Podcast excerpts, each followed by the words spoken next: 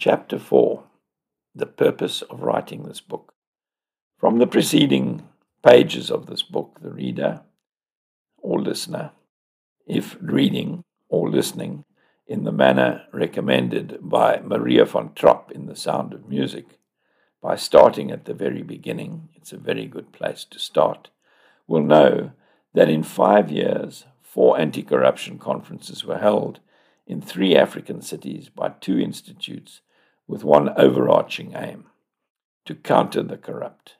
In 2019, a complementary workshop was held on the thorny topic of corruption in the judiciary in Durban, South Africa. A special excursus chapter on that workshop appears at the end of this book. The resolutions and recommendations made at the conferences are set out in chapter 1 above and provide insight to the topics that came up for discussion, the themes that were explored, and the expertise that was brought to bear.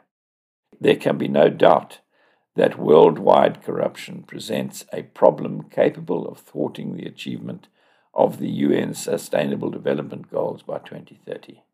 Corruption is a threat to the enjoyment of peace that is secure progress that is sustainable, and prosperity that is equitably shared. The extent of corruption in 2020 has been remarked on by Judges Goldstone and Wolf in their advocacy of the establishment of an international anti corruption court. They note in an article published in the Boston Globe that corruption has devastating consequences for human health. As the United Nations High Commissioner for Human Rights said in 2013, corruption kills. The amount of money stolen through corruption is enough to feed the world's hungry 80 times over. Corruption denies them their right to food and, in some cases, their right to life. One third of the funds allocated in 2014 by Sierra Leone to combat Ebola could not be accounted for, although some funds were found in the bank accounts of an individual involved in the effort. Similarly, the Minister of Health in the Democratic Republic of Congo was found to have embezzled more than $400,000 from that country's Ebola Response Fund. In 2015, Saudi Arabia suspended contracts worth 266 million for the prevention of infection by the MERS virus because, due to corruption, the required work was not being done. About $176 million had already been spent. The close connection between grand corruption and harm to human health is vividly demonstrated by the experience of Angola. President Jose Eduardo dos Santos, who held office for 38 years until 2017, made his daughter Isabel the head of the National Oil Company and the wealthiest woman in Africa, worth more than $2 billion. At the same time, Angola has had the highest percentage of children of any country who do not live to the age of five Despite Angola's vast natural resources and wealth, more than half of the country's population have no access to health care. There will be no treatment for them as the coronavirus hits Angola. Grand corruption does not flourish because of lack of laws. There are 187 nations party to the United Nations Convention Against Corruption. Almost all of them have laws prohibiting extortion, bribery, money laundering, and misappropriation of national resources. They have an international obligation to enforce those laws against their corrupt leaders. However, kleptocrats enjoy impunity in their own countries because they control the administration of justice. They will not permit the prosecution and punishment of their collaborators and themselves.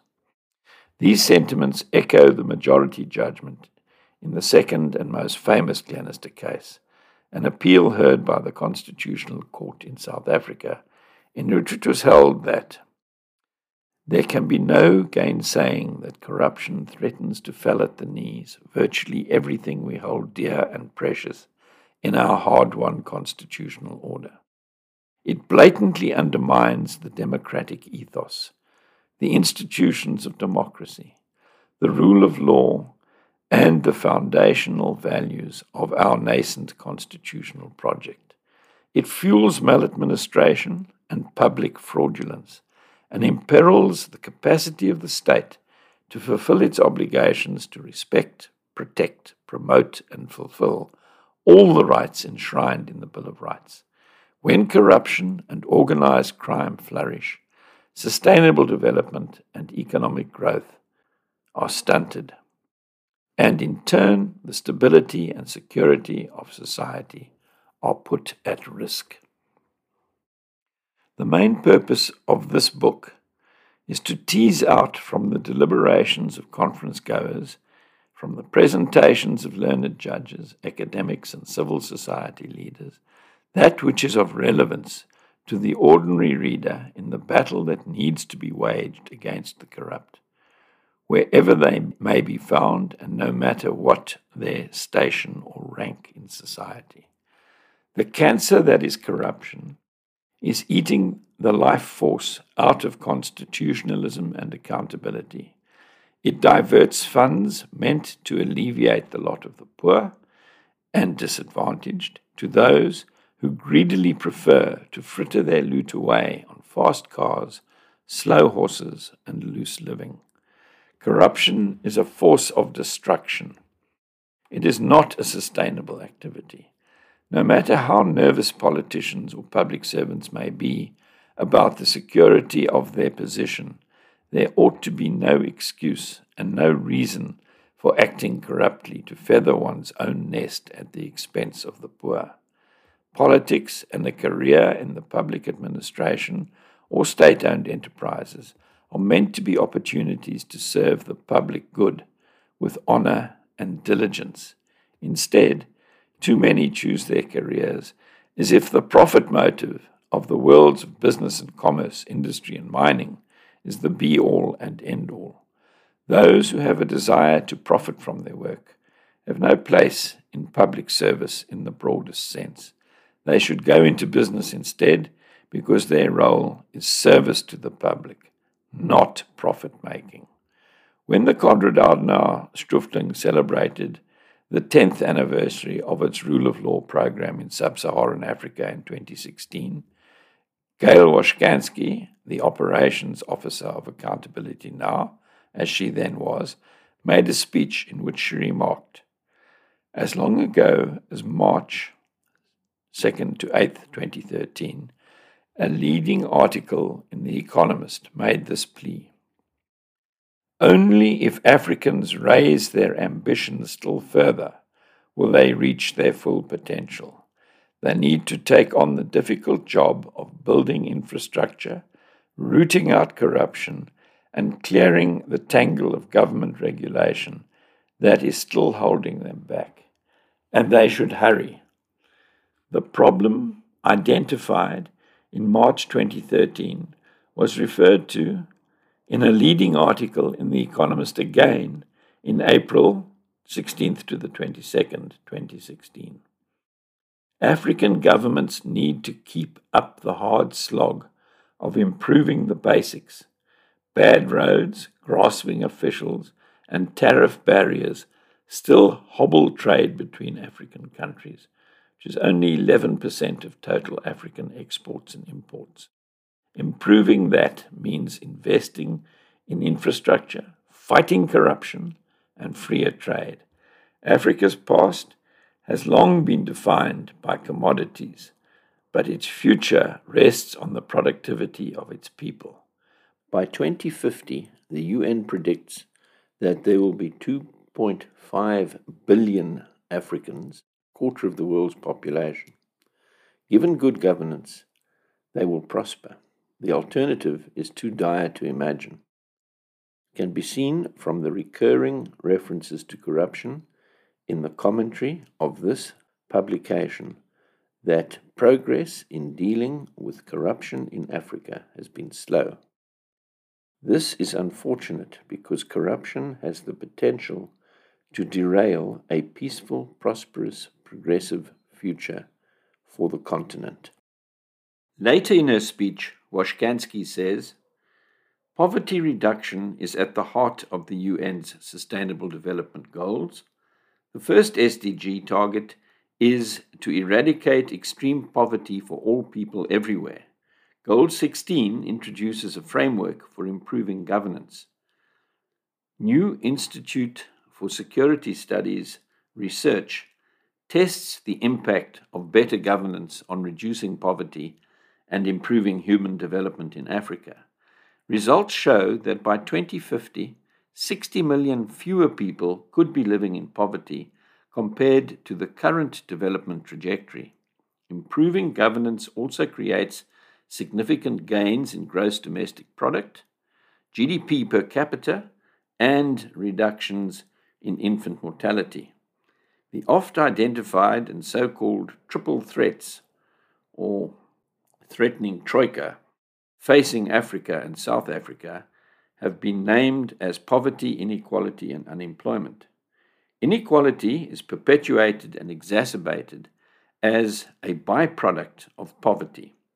In the present context, in which the effect of corruption on poverty is under examination, it is perhaps more appropriate to define corruption in the public sector more simplistically as theft from the poor. This is because corrupt activities have the effect of depriving the poor of the finances and resources that are diverted into corrupt activities, whether directly or indirectly, as a consequence of the inordinate amount of official energy that has to be expended on covering up past corrupt activities and engaging in them at present. Whilst it is true that much of the corruption in the private sector does not impact directly on the poor and on poverty alleviation strategies and practices, the indirect effect of private sector corruption is a smaller fiscal catchment area, less tax recovery by government, and accordingly, fewer resources can be financed out of the fiscal pool. Washkansky concluded that combating corruption and fighting poverty are in many ways two sides of the same coin. The better the results on the former, the rosier the prospects for the latter. Even if only tender fraud and corruption are eliminated, this would free up 30 billion rand a year in South Africa to be spent on more worthy causes than the feathering of the nests of the corrupt among us. One of the tenets of Amartya Sen's capability approach is the distribution of opportunities within society. It emphasizes functional capabilities, substantive freedoms such as the ability to live to old age, engage in economic transactions, or participate in political activities. These are construed in terms of the substantive freedoms people have reason to value. Poverty is understood as capability deprivation. Sen is particularly concerned with those opportunities that are strongly influenced by social circumstances and public policy.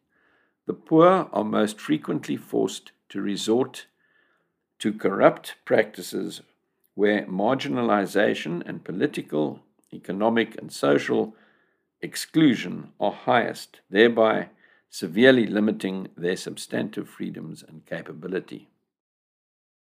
Combating poverty and corruption means addressing and overcoming the barriers that stand in the way of citizen engagement and a state's accountability. Corruption is destroying Africa's future because it is a symptom of governance that is lacking in integrity, accountability, and responsiveness to the needs of ordinary people. Corruption is a crime and needs to be dealt with by the state through effective and independent anti corruption machinery of the kind ordered in the Glenister litigation. The Glenister cases are Accountability Now's gift to all Africans who seek to end the culture of impunity that invariably accompanies corruption in high places and to build a peaceful, progressive, and prosperous future for our continent. The situation in Africa and the world has not improved since 2016 when Washkansky spoke. Similarly, as regards corruption in general, the need to counter the corrupt is at the heart of the work that went into this book. Making the parameters clearer and offering strategies for countering corruption are the first steps towards the proper realization of the UN SDGs, especially number 16, which is concerned with the promotion of strong institutions and good governance. Bringing the possibility of countering the corrupt to the public consciousness is a first step in the creation of the groundswell of political will necessary to achieve a world in which corruption does not disfigure every effort for good that is made. The purpose of this book is to arm engaged and participative citizens everywhere with the knowledge that enables them to counter the activities of the corrupt in every aspect of their lives. Stimulation of the political will to counter the corrupt is at the heart of the endeavor.